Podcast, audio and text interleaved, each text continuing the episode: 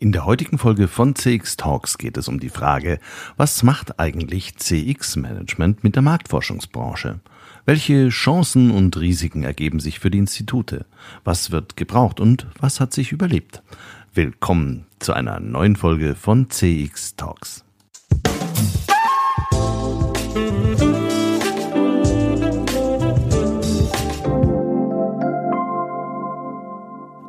Hallo und herzlich willkommen bei einer neuen Folge von CX Talks. Ich bin Peter Pirner und freue mich sehr, dass du heute wieder dabei bist. Spannend wird es ganz sicher, denn du wirst drei ganz besondere Menschen aus der Insights-Industrie treffen, die mir am Herzen liegen und die etwas zu sagen haben. Tiefgründig, reflektiert und mit einer Prise Humor. CX Talks wird diesen Monat unterstützt von MoveXM, einer Software-as-a-Service-Lösung für CX-Management, made, managed und gehostet in Deutschland. Internationale Konzerne wie VW oder BMW und mittelständische Unternehmen nutzen passgenaue Systeme von MoveXM, um automatisiert Kundenfeedback an allen Touchpoints der Customer Journey zu erfassen. Dank des großen Funktionsumfangs und zahlreicher Schnittstellen integriert sich MoveXM nahtlos in jede Systemlandschaft Umfangreiche Service-Trainings und Beratungsleistungen sorgen für eine schnelle Implementierung und effektive Kundenfeedback-Programme. Zukunftssicherheit wird dabei großgeschrieben. Mithilfe von KI hat MoveXM nicht nur Analysen und Insights auf das nächste Level gehoben, sondern auch innovative Features im Bereich Kundenservice zur Steigerung der Produktivität entwickelt. Das führt nachweislich zu noch größerer Zufriedenheit von Kunden und Mitarbeitern. Alle weiteren Informationen hierzu findest du auf www.movixm.com und der Sponsorenseite von CX Talks. Ich bin ein Kind der Marktforschungsindustrie, groß geworden in der Blütezeit, zuerst als Key-Accounter für eine der größten deutschen Privatbanken, dann in ganz unterschiedlichen Projekt- und Führungsrollen, national und global, fast alle Industrien mit ganz großen und auch dem ein oder anderen relativ kleinen Kunden meist mit Fragestellungen rund um CX, die zunehmend technischer und strategischer zu beantworten waren.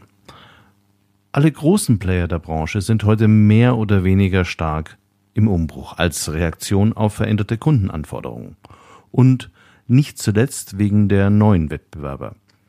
Diese machen mit ihren Plattformen die Forschungsprozesse einfacher, schneller, technisch moderner, oft auch kostengünstiger. Gleichzeitig besteht mehr Bedarf an Beratung und Umsetzungsunterstützung. Einmal im Jahr trifft sich die gesamte Branche zu der Fachmesse für die Insights-Industrie in der Dachregion, der Saxid. Einerseits ist das ein beliebtes Klassentreffen ehemaliger und aktueller Institutsforscherinnen und Forscher, andererseits werden aber auch zahlreichen Fachbesuchern aus den Unternehmen die neuesten Methoden, Tools und Case Studies präsentiert. Erstmalig fand in diesem Jahr mit dem CX Summit eine Vortragsreihe speziell für Customer Experience Management statt, die ich kuratieren und moderieren durfte. Mehr als 20 Vorträge zeigten das gesamte Spektrum auf, das Agenturen und Institute heute ihren Kunden in dem Themenfeld anbieten. Fast alle waren da und haben abgeliefert. Ich war sehr beeindruckt von der Vielzahl und der Qualität der Beiträge. Die Succeed war für mich auch die Chance, mit drei echten Vollprofis ungeschminkt darüber zu diskutieren, was eigentlich jetzt so anders ist, wie sich die Kundenanforderungen verändert haben, warum der Beitrag von professionellen Forschungsinstituten so wichtig bleibt. Für alle, die die Diskussion im überfüllten Veranstaltungssaal auf der Succeed nicht live mitverfolgen konnten, habe ich diese Episode erstellt. Viel Spaß dabei.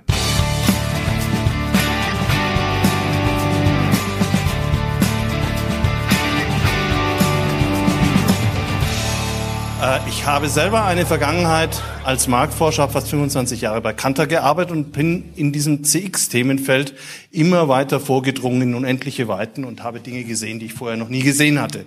Deshalb freue ich mich so, dass wir heute eine Diskussion darüber haben können, was macht denn Customer Experience Management mit den Menschen, die in der Insights-Industrie arbeiten. Und ich habe das große Vergnügen, dass ich drei ganz tolle Gesprächspartner hier dabei habe, die ich alle auch persönlich kenne und weiß, dass sie richtig Ahnung haben von dem, was sie vertreten.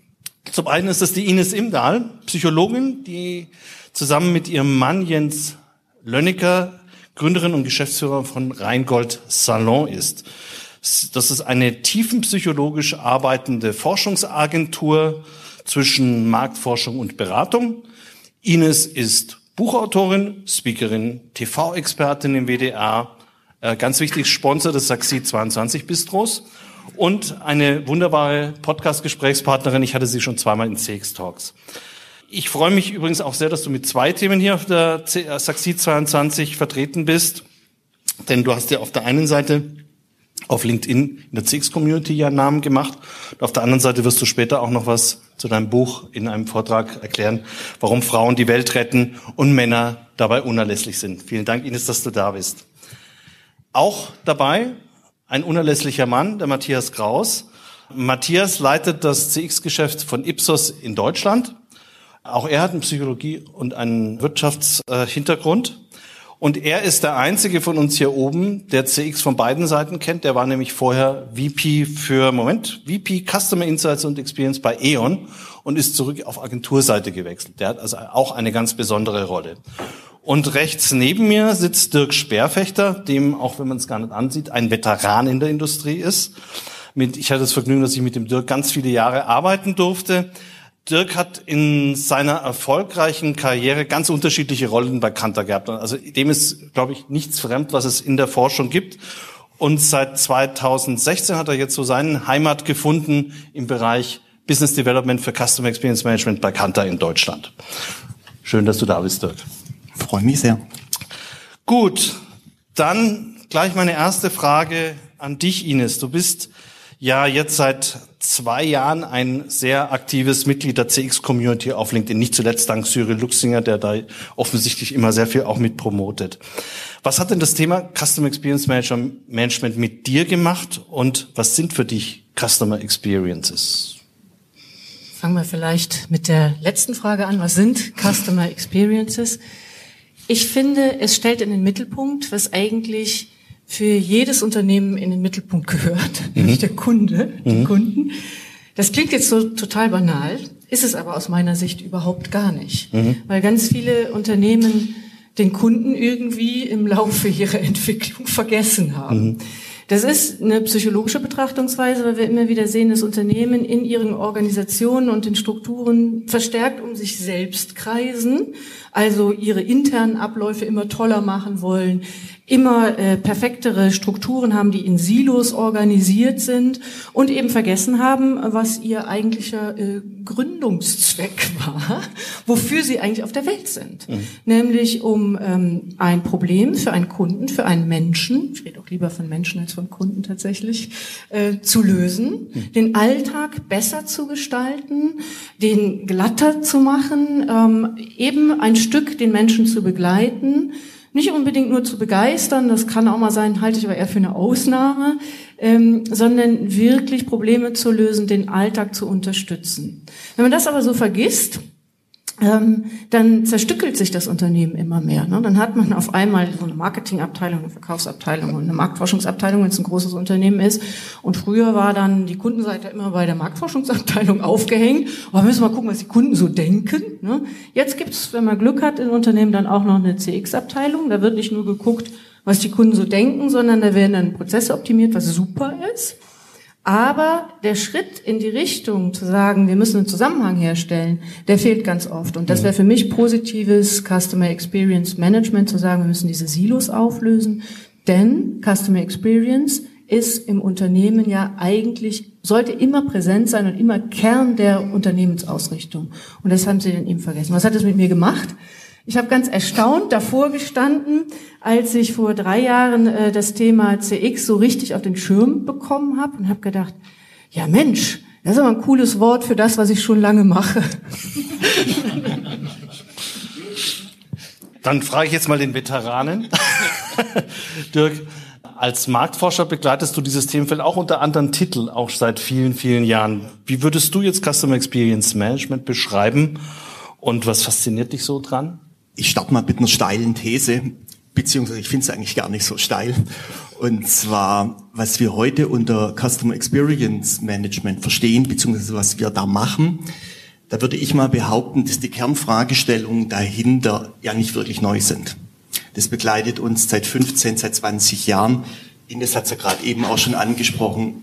Warum kauft ein Kunde oder ein Mensch? Warum kauft er nicht? Warum ist er zufrieden? Warum kommt er wieder? Wann ist er abwanderungsgefährdet? Das ist im Kern ja nicht wirklich neu, sondern die Fragestellungen sind die gleichen geblieben. Was sich, glaube ich, fundamental geändert hat, sind unsere Möglichkeiten, wie wir diese Fragestellungen beantworten können. Und da hat sich eben sehr viel getan. Und das ist heute ja letzten Endes Customer Experience. Wir haben wesentlich mehr Daten zur Verfügung, interne Daten, externe Daten, ganz viel unsolicited Data gibt es da draußen auch, die man verwenden kann. Wir können an allen Touchpoints befragen, das heißt, dieses holistische Gesichtsweise ist definitiv heute anders möglich als früher. Und nicht zuletzt natürlich auch im Technologiebereich, kommen wir, glaube ich, nachher mhm, auch noch genau. drauf, äh, hat sich natürlich auch unglaublich viel getan. Und von daher, um auf die Frage zu antworten, was fasziniert mich daran? Ähm, ich glaube, früher waren, waren wir in der Marktforschung eher gewohnt, Projekte zu machen. Und Customer Experience sind ja mehr Programme, langlaufende Programme, die bestimmten strategischen Unternehmenszielsetzungen folgen. Und damit ist man oft eben ja, am, am Herzen des Unternehmens, ist ja wirklich eine, eine Operation am, am offenen Herzen. Und das ist sehr, sehr spannend und das kann wirklich faszinieren. Matthias, du, ich habe dich ja angekündigt als derjenige, der beide Seiten kennt, äh, fühlt sich Customer Experience Management bei E.ON anders an, als wenn du jetzt bei Ipsos auf der Agenturseite bist? das Gefühl, äh, als solches Customer Experience Management zu machen. Ich glaube, was, egal ob das auf der Unternehmensseite oder auf der Agenturseite ist, dann ist das Thema natürlich dadurch geeint, dass es am Ende des Tages immer um den Kunden geht. Äh, mhm. Und um diesen Kunden, ähm, egal sozusagen in welcher Stufe der Wertschöpfung zu unterstützen, sind die Aufgaben doch häufig sehr, sehr ähnlich. Heißt, ähm, gerade die Unternehmen aus meiner Perspektive oder eben auch wie ich es gefühlt habe, du unterscheidest ja jeden Tag aufs Neue, wo weit gehst du selber mit deiner eigenen Wertschöpfung. Was gibst du raus? Was machst du selber? Machst du das Customer Journey Mapping selber? Gibst du es an eine Agentur? Moderierst du den Workshop selber? Das sind ja die täglichen Fragen, mit denen du konfrontiert bist. Ähm, und insofern würde ich sagen, von den reinen Aufgaben her, nee, ist gar nicht so unterschiedlich, sehr ähnlich ähm, von der gefühlten weniger Aufgaben, aber Rollenzuschreibung und Rollenverantwortung her ist es aber was anderes, weil natürlich auf Unternehmensseite gerade ein Customer Experience Manager wirklich dann als Customer Experience Manager im Unternehmen steht. Das heißt, gestalten muss, Verantwortung übernehmen muss, mhm. vielleicht für einen NPS-KPI, zu dem er persönlich vielleicht am allerwenigsten beitragen kann, äh, wo er aber in aller vorderster Front steht äh, und erklären muss, warum der jetzt irgendwie nicht fünf Punkte nach oben oder nach unten gegangen ist. Mhm. Und diese gefühlte Verantwortung, diese Rolle, das ist aus meiner Sicht das, was sich an der Stelle wirklich anders anfühlt, vom Gefühl her sicherlich auch anders ist. Und klar, was, was vollkommen klar ist, gerade auf Agenturseite, wenn ich heute reingucke, äh, Branchen, Industrien, Themen, mit denen ich beschäftige, am Tag vielleicht drei, vier, fünf verschiedene Industrien, Kunden, in denen wir unterwegs sind, das ist sicherlich auf der Unternehmensseite anders. Ja, äh, aber deswegen macht es dann auch auf der Agenturseite so viel Spaß. Wir wollen ja heute auch über Herausforderungen und Perspektiven und auch Chancen gleichermaßen reden. Und deshalb gleich mal meine Frage an dich, Dirk, wenn es um Herausforderungen geht.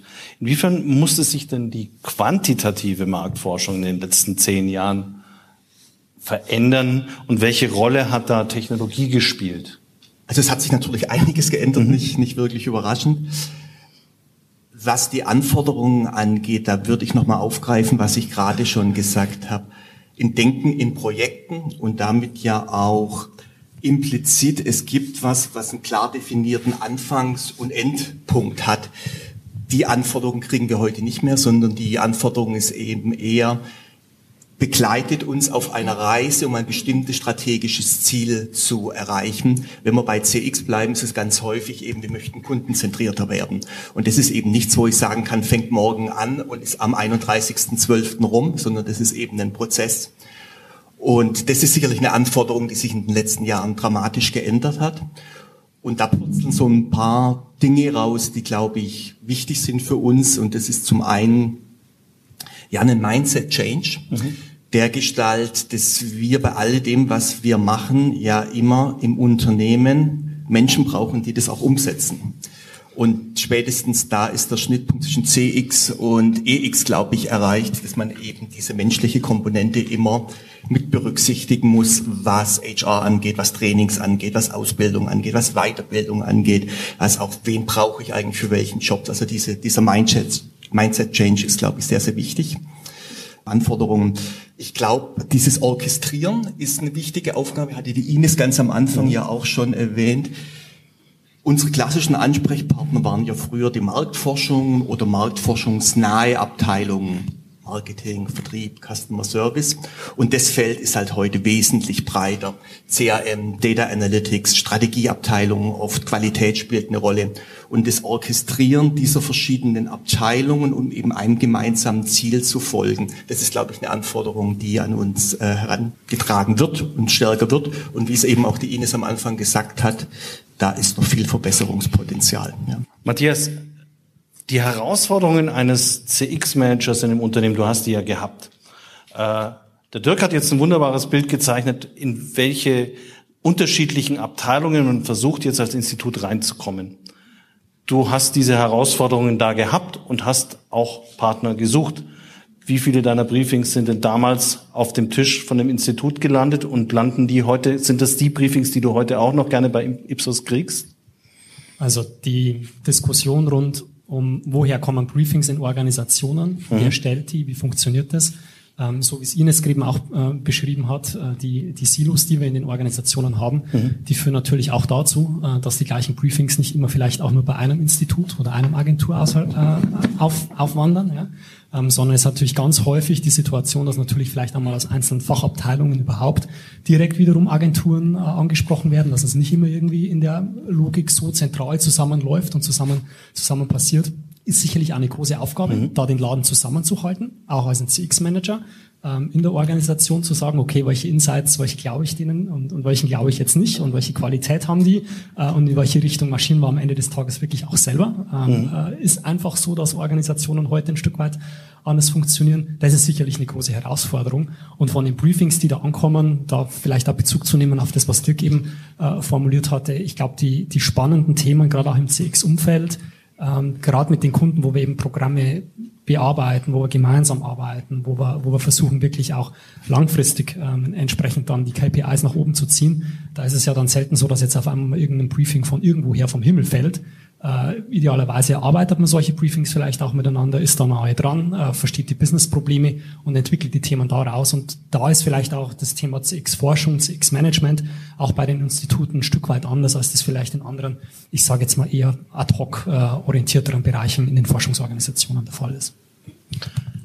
Jetzt haben wir zwei Vertreter von großen Instituten, die zwar alle auch eine qualitative Forschung haben, Ines, die aber letztendlich doch vor allem sehr viel ihres Geschäftes aus quantitativen, technologiegestützten äh, Customer Experience Programmen ziehen. Wie geht ihr denn in der qualitativen Forschung und in, dem, in der Beratung, die ihr bei euch in, bei Rheingold Salon macht, äh, mit dem Thema Kunde um? Hat sich das verändert? Weil ich meine, vielleicht kommen eben jetzt auch die Briefings nicht mehr aus der Insights-Abteilung, sondern vielleicht eben doch auch mal aus einer anderen Abteilung. Die wollen ja auch eine Geschichte erfahren, wie sie ihren Kunden verstehen sollen. Und das ist ja eine der Kernkompetenzen der qualitativen Forscher. Ja, zunächst finde ich es mal wichtig zu sagen, dass die Digitalisierung und die Messmöglichkeiten im CX-Bereich natürlich super kombinierbar sind mit der tiefen psychologischen Forschung. Dass eigentlich der Mehrwert und die Erklärung aus der Zusammenführung von beiden steht. Also nur mhm. in Anführungszeichen Daten zu produzieren, das ist jetzt natürlich mhm. auch pointiert. Ich weiß, dass hier keiner ist, der das so macht, sondern dass alles äh, Sinn und Verstand hat. Aber nur zu sagen, ich habe eine Menge von Daten, ich kenne meinen Kunden und ich weiß, wie der tickt und was der fühlt, ist aus meiner Sicht erstmal ein Fehlschluss. Mhm. Ähm, wenn man immer wieder an eine Stelle gerät, dass ein bestimmter Touchpoint nicht da ist, oder man glaubt, ähm, die ganze Customer Journey läuft eigentlich schon mhm. ganz gut und trotzdem laufen mir die Kunden weg, mhm. dann macht es natürlich sehr viel Sinn, nach dem Warum zu fragen. Und das ist ja unsere Kernpositionierung, mhm. zu sagen, warum ist es eigentlich so? Und spätestens dann lohnt es sich auch mal mit ein paar Menschen zu sprechen. Also ein paar auseinanderzuschrauben, ernst zu nehmen, Ach, was da ist. Die auseinander. Ja, das sagen wir immer so. Ne? Wir schrauben die auseinander, wir lassen die auch nicht so liegen, sondern wir schrauben die auch wieder wieder zusammen. Ne? Also wir schrauben sie auch nur bezogen auf diesen einen Gegenstand, also auf dieses Kundenerlebnis auseinander, nicht den ganzen Charakter. Das macht dann durchaus sehr, sehr viel Sinn. Ja, und was du jetzt ansprichst, ähm, kommen andere Fragen auf uns zu. Unser Geschäft lebt sehr stark von der Übertragung. Also Menschen haben das Gefühl, wir suchen immer nach den Zusammenhängen, egal wo wir einsteigen. Und von daher ist es schon so, dass auch mal andere Leute, die die Jobs wechseln, auf uns zukommen, dass nicht immer reine mhm. Marktforschung ist. Oder und oder die äh, Beratung halt auch von der Marktforschung in andere Bereiche reingeht. Ich glaube aber, das stimmt für fast jedes Institut, dass die Institute immer die Zusammenhänge suchen und ein Briefing bekommen und sagen, eigentlich müsste man doch zuerst dieses oder jenes befragen oder dieses oder jenes noch mit reinnehmen. Und man kommt aber nicht so richtig ran. Mhm. Und ähm, da ist man dann als Psychologe durchaus manchmal im Vorteil, wird immer gefragt, Mensch, sagen Sie doch mal, und dann kann man darüber dann nochmal mhm. in eine Beratung kommen, einen Prozess bekommen. Also eigentlich Kommunikation, menschlicher Umgang miteinander, der dann manchmal Einflugforschung, manchmal aber Einflug CX ist und meistens mhm. Einflug Mensch. Mhm. Also das ist ja auch das Wichtigste eigentlich. Es gibt bei Tracking-Studien gibt's ja zwei große Felder. Das eine ist die Markenforschung und das andere ist die CX-Forschung. Und mein Gefühl ist, dass sich in den letzten Jahren die Brand- und die CX-Forschung immer mehr annähert. Manchmal werden auch diese Tracker zusammengefasst. Und meine Frage an dich, Dirk, sind das zwei Seiten derselben Medaille und sollte man die weiter und stärker eher zusammenbringen oder sollte man die eher getrennt halten? Du hast gerade das Wort annähern verwendet, wenn ich es richtig verstanden habe. Ja. Das CX und BX, also Brand Experience, sich annähern.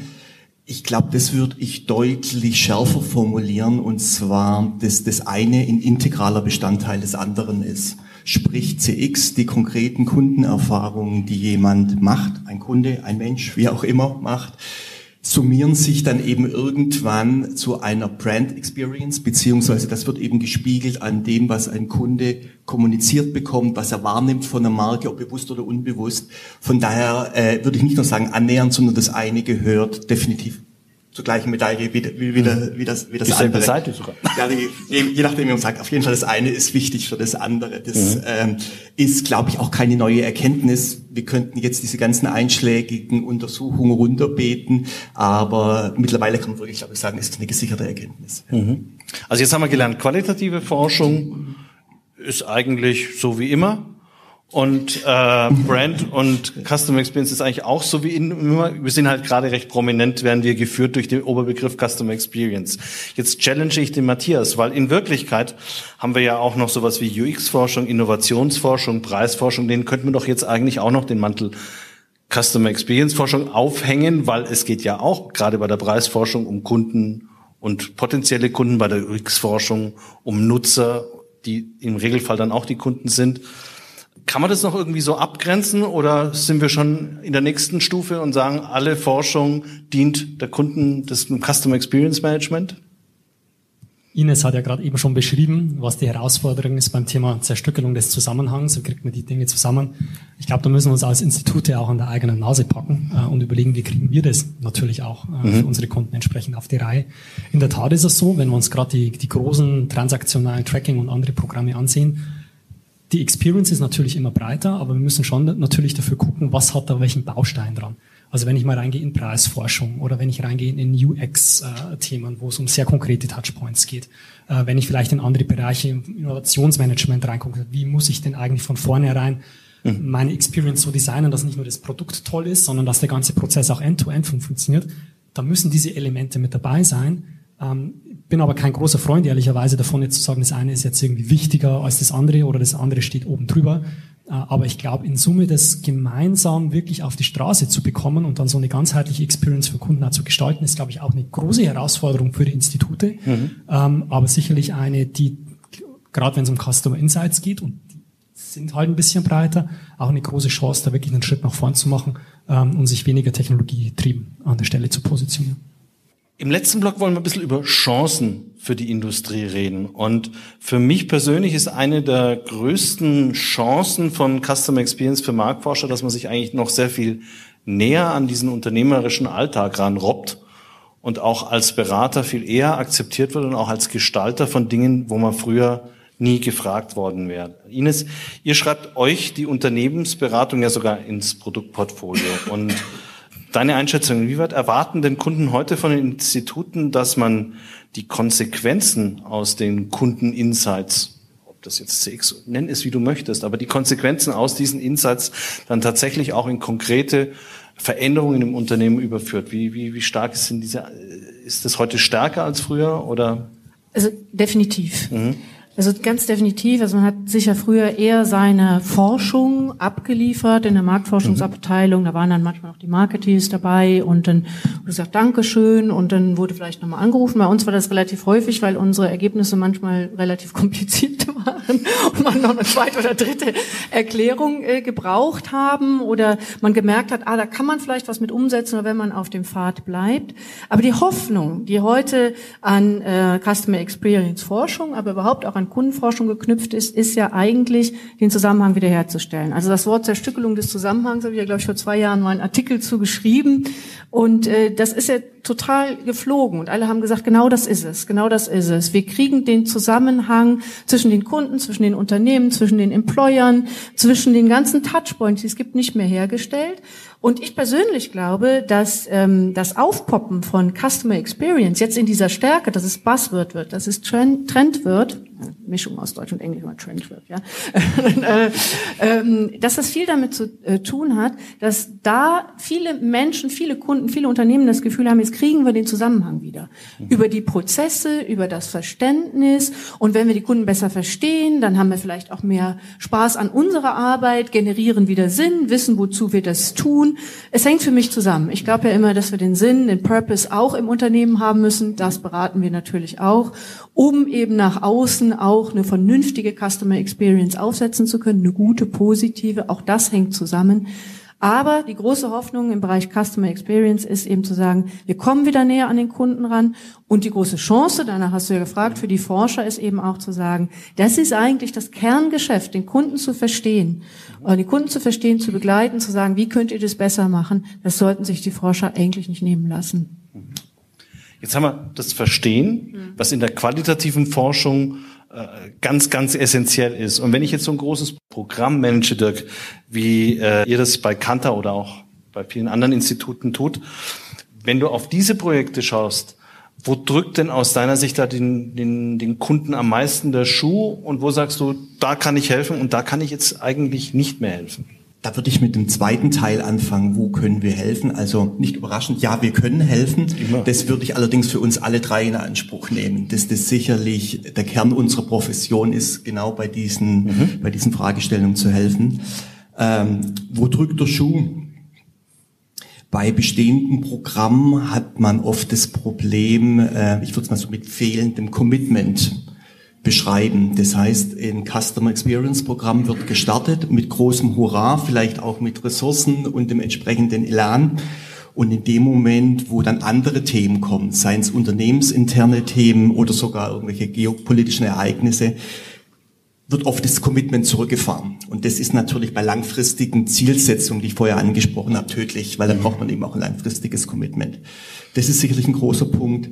Und was oft auch ein großer Punkt ist, ähm, ich würde mal so mit, mit unklarer Zielsetzung beschreiben. Das heißt, man läuft los, auch mit viel Elan und eben die Menschen, die wir vorher angesprochen haben im Unternehmen, laufen los, nur oft nicht in dieselbe Richtung. Und das ist natürlich zum Scheitern verurteilt.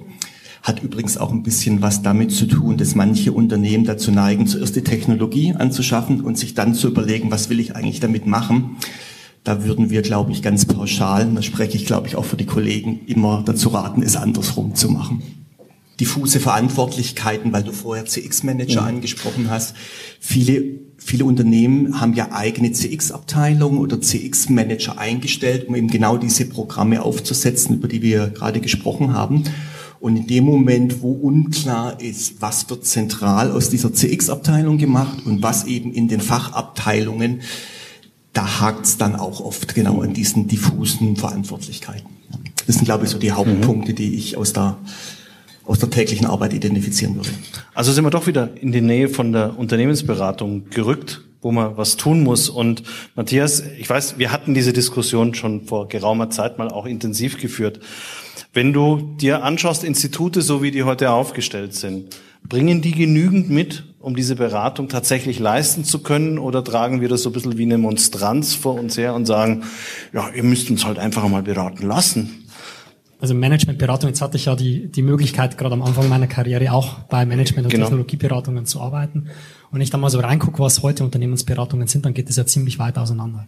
Da habe ich ja alles dabei, von ähm, Strategie, Top-Management-Beratungen. Die treffen wir äh, vielleicht eher, wenn es mal darum geht, insgesamt Programme aufzusetzen oder für zu sorgen, wie bauen wir denn die Organisationsstruktur für CX um. Wir sind vielleicht eher im Technologieberatungsgeschäft unterwegs, wenn es um die Frage geht, wie baue ich denn jetzt dann genau nochmal so eine neue wie auch immer geartete CX-Technologie bei mir in die Strukturen, Prozesse, Systeme rein und bekomme die tatsächlich so zum Laufen, dass die, die Menschen in der Organisation damit umgehen können. Und es geht natürlich rein entsprechend auch in die inhaltlichen Themen. Äh, wie muss ich jetzt dann ganz genau denn eigentlich so eine Experience ausgestalten, damit sich die für den Kunden end-to-end -end rund und zusammenhängend wahrfühlt. Das sind ganz verschiedene Ebenen. Ähm, aber egal auf welche Ebene ich mich an der Stelle bewege, glaube ich, ähm, haben wir gerade aus einer Institutsseite auf jede von den Ebenen sehr, sehr viel mitzureden und sehr, sehr viel Wissen mit reinzubringen und auch die Kompetenz, das reinzubringen. Und wenn du mich fragst, wo sind da vielleicht auch so ein Stück weit die Möglichkeiten, können wir uns das trauen, können nicht trauen, ich würde sagen, dass die, die Grenzen an der Stelle eher mal im Kopf vielleicht sind, und zwar sowohl auf der Instituts, aber auch auf der Unternehmensseite. Weil wenn ich mir angucke, was wir so an Capabilities bei uns in Organisationen äh, haben, wenn ich mir angucke, wer so an jungen Leuten bei uns in die Organisation reinkommt, was die mitbringen, welche Ausbildung da brauchen wir uns an keiner Stelle verstecken. Die Frage ist natürlich, wie kriegen wir es an den Markt? Verkaufen es nicht nur irgendwie als eine Monstranz, sondern wenn wir in der Lage, das zu machen. Und ich glaube, die Erfolge, und ich glaube, das äh, sehen wir hier auch in der Runde, solche Projekte zu machen, zu durchzuführen, zeigen ja, es funktioniert. Insofern ja. Mhm. So, jetzt haben wir noch ein großes Thema ausgespart, das Thema Diversity. Unsere Branche ist ja, die Insights-Industrie ist ja eigentlich relativ divers. Da gibt es ja sehr viele Frauen, die da sehr aktiv sind. Ich habe selber erlebt, in Frankreich gab es eigentlich fast nur Frauen und bei Kantar hatte ich das Gefühl auf, auf einer gewissen Ebene. In Deutschland ist das jetzt nicht ganz so ausgeprägt. Aber nachdem du ja eine ausgewiesene Expertin für diese Fragestellung bist und auch das Yin und Yang der Geschlechter so wunderbar vereinigst, die Frage, die abschließende Frage an dich, liebe Ines. Können Frauen in der Forschung und als CX-Managerinnen die Welt retten und inwiefern sind Männer dabei unerlässlich? Vielen Dank für den Elfmeter. die Antwort bin ich auch gespannt. Ja, also es ist so, wir haben ja hier viel über den Zusammenhang gesprochen und viel darüber, ähm, ob dann Menschen auch das richtige Briefing geben, ob sie bereit sind, dafür zu kämpfen.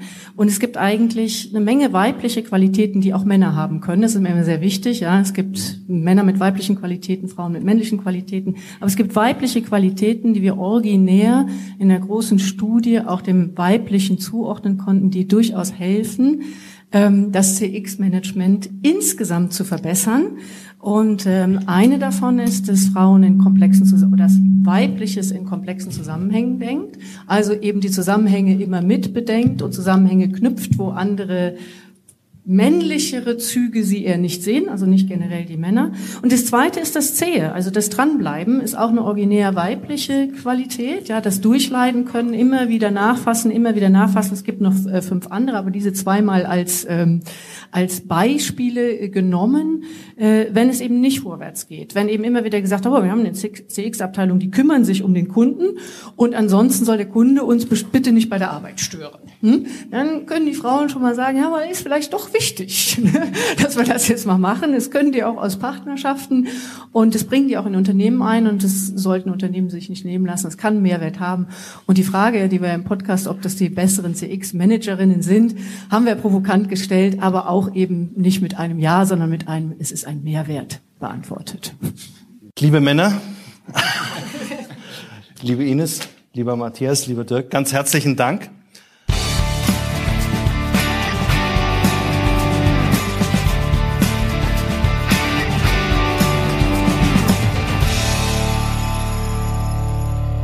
Das waren Ines Imdahl von Rheingold Salon, Matthias Kraus von Ipsus Deutschland und Dirk Speerfechter von Kantar zum Thema Was macht CX-Management mit der Marktforschungsbranche? Neue Perspektiven, Chancen und Herausforderungen. Das war der Mitschnitt einer Live-Diskussion am 20. Oktober auf der Succeed 22 der internationalen Fachmesse für Insights, Data und Analytics.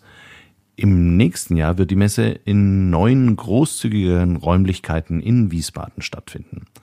Ich freue mich, dann hoffentlich noch mehr Technologieanbieter, Data Analytics und Beratungsunternehmen auf einem dann noch größeren CX Summit begrüßen zu dürfen. Und wer nicht selbst vor Ort sein kann, erhält zumindest ein Highlight über die CX Talks auf die Ohren. Deshalb lohnt es sich, den Podcast zu abonnieren und dran zu bleiben an allen Themen rund um Insights, Technologie und Management.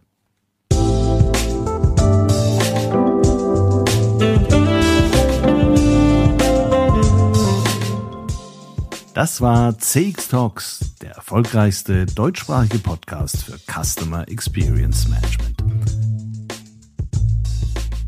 Mehr Informationen zu CX Talks findest du im Newsletter des ICEM, auf LinkedIn und unter www.cx-talks.com.